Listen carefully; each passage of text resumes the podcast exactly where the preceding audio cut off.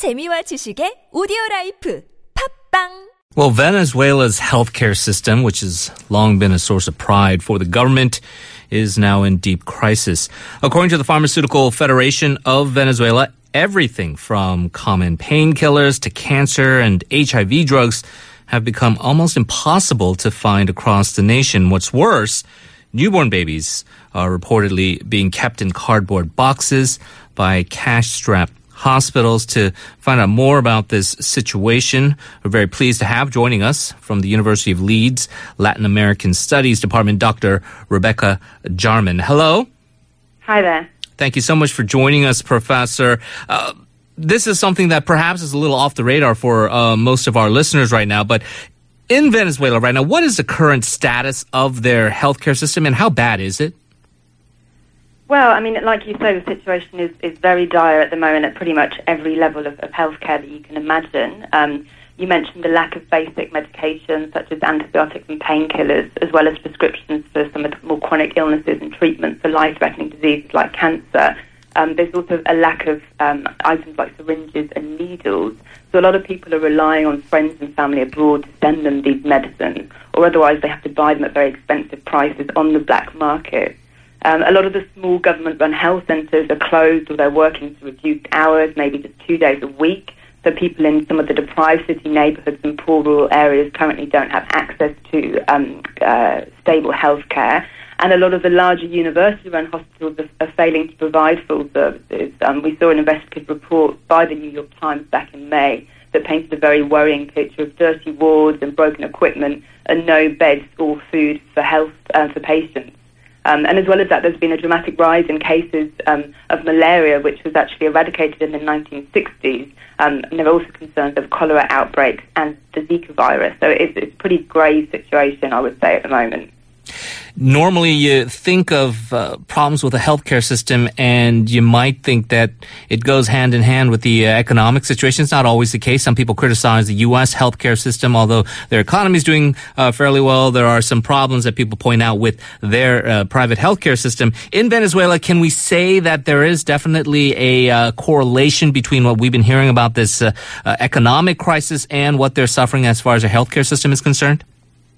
Yeah, absolutely. I mean, I would say that the biggest factor in the problem is an economic one. Um, as your listeners probably know, Venezuela is, is, a major oil producing country, and the global drop in oil prices means that dollars are, are very difficult to come by now. Um, and most major pharmaceutical companies won't trade in, in bolivares, the local currency. Um, so it's very difficult just to purchase the medicines in the first place. Um, on top of that, you've got the government that has implemented a set of uh, very strict currency controls. Um, and so uh, pharmacies and hospitals are having to sell their medicines at very, very low prices, which makes it not particularly attractive. So you have um, companies and institutions stockpiling medicines and then selling them for, for much higher prices on the black market. Um, I would say that energy crisis is another issue. So you've got a lot of power blackouts happening there in Venezuela at the moment. These can last for hours. Um, so operating theatres are brought to a standstill, and of course, this causes huge problems for patients on, on life support machines. There's also a lack of running water in many hospitals, which means it's difficult to maintain proper hygiene standards. And then you've got the problem of the political situation. So we can see at the moment that the government's time and money and resources are really being spent on their efforts to stay in power, um, which means they're overlooking other areas that need dire attention. So this includes the healthcare system, but also um, got major problems of crime and violence that really aren't being addressed by those in power.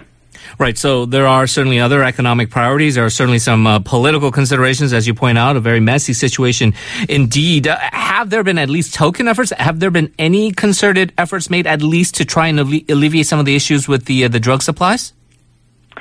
Well, the government relaunched what's called the Misión Barrio Adentro system earlier this month. This is basically a network of, of small healthcare centres in some of the underprivileged areas that I mentioned earlier, um, largely run by Cuban doctors.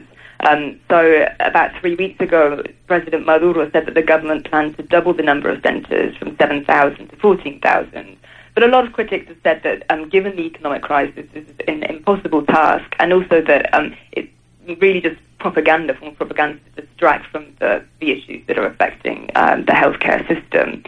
otherwise, the government has really been reluctant to acknowledge the crisis in healthcare. And we've seen reports that statistics are manipulated, and um, statements issued by some of the independent medical commissions have largely been ignored, which means that medical workers have had very little support really from the state, and the crisis just gets worse oftentimes, and uh, if you think about the recent history of Venezuela, especially from a Western perspective, uh, the legacy of Hugo Chavez being the thorn in the side of countries like the United States, and I suppose a wider discussion on uh, the socialist policies that uh, Venezuela has um, undergone through the past few years. Uh, it is an oil-rich nation, uh, spreading that wealth, and you can have, I suppose, differing opinions on how a government and an economy should be run run. But I, I suppose the question is in getting away from socialism or capitalism or, or single payer or a private healthcare system. Could this crisis have been avoided? I mean, really, the problem can be traced back before Chavez to the 1980s mm. when there was a similar crisis in the healthcare system. Not that um, different from the one that we're witnessing today. There were a number of austerity measures that were opposed by uh, the government at that time. Um, so Chavez inherited a system that, that wasn't perfect by any stretch of the imagination. Um, his efforts to improve the healthcare system um, really were designed to meet the needs of the population that um, were of, um, generally of quite um, underprivileged economic backgrounds. Except that rather than invest in the country's existing national healthcare structure, what he did was spend $3.8 billion, more or less, on, on a series of parallel institutions um, that weren't fully integrated and didn't always communicate between themselves, which meant their efforts to care for patients were often duplicated, and a lot of money and time was invested into these systems um, that didn't really kind of uh, bear the fruits of um, the work put into it. Um, I, I, wonder perhaps if the money had been invested directly into a centralised healthcare system, if some of these issues might be avoided. Mm. And, that's an interesting point indeed that it does uh, precede a lot of what we sort of, uh, uh, I suppose, uh, normally think of with, with modern Venezuelan political history. That being said, though, uh, as far as a solution to this issue, uh, and you mentioned how the politicians are really busy with their own, I suppose, self interests the economy is in, in I guess, uh, in this situation where you do have to sort of allocate uh, finite resources in a way that makes sense. But ultimately, is the solution to the healthcare crisis going to be something that would be a reaction to the uh, the political crisis, uh, meaning that there's a, does there need to be a political situation one way or another for there to be any even I suppose beginning to address the problems with the healthcare system?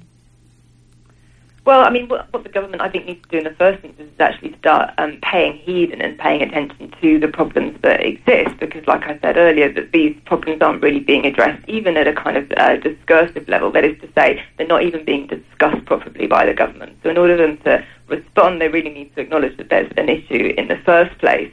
Um, I would also say that um, because um, we discussed earlier, the, economic factors with this problem, um, the government would need to really consider lifting the currency controls so as to allow for the equipment medicine to start reaching the country, mm. um, and also to um, take away some of the power of that black, black market that we can see at the moment. So really, I mean, there are some immediate short-term issues that, um, or short-term solutions that we can imagine, but then in the longer term, there's a lot of work then that needs to be done in order to rebuild the healthcare system so that it's meeting appropriate standards.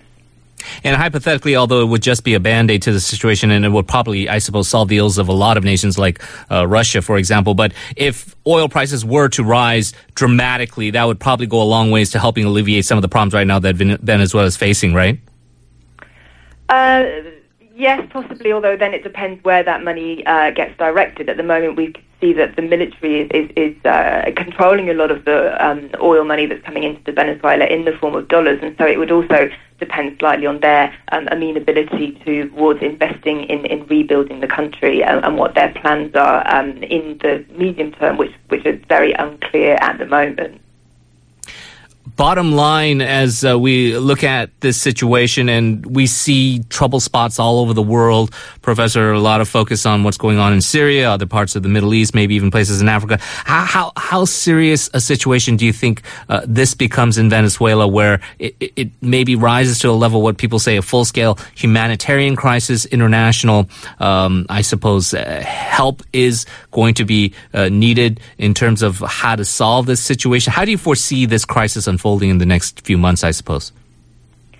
Well, actually, in January, the National Assembly uh, of Venezuela, which is run by the political opposition, did declare a humanitarian health crisis in the hope that this would allow the country to seek uh, aid from the World Health Organization. And in May, a law was passed that it supposedly, in theory, would allow Venezuela to accept this international aid to improve the system. We can see that there are campaigns in Spain as well, led by Liliana Tintori, who's the wife of the jail's opposition leader, um, to collect medicines to send to Caracas. But they've failed to uh, get the proper permissions in place to import these medicines, and so at the moment they're just collecting it in, in warehouses in Spain. Um, the issue here is that Maduro's government has effectively refused to make an official request to the World Health Organization because it fears that it would undermine him and, and privatize the system. So I would say that there is, um, the country is already suffering a humanitarian crisis, and, and, and like you say, I think there needs to be a major change either in the arena of politics or economics in order for this to be fully addressed. All right, uh, we will leave it there. Thank you uh, so much for helping us understand the situation better and appreciate your time. Thank you. Bye bye. That was Dr. Rebecca Jarman.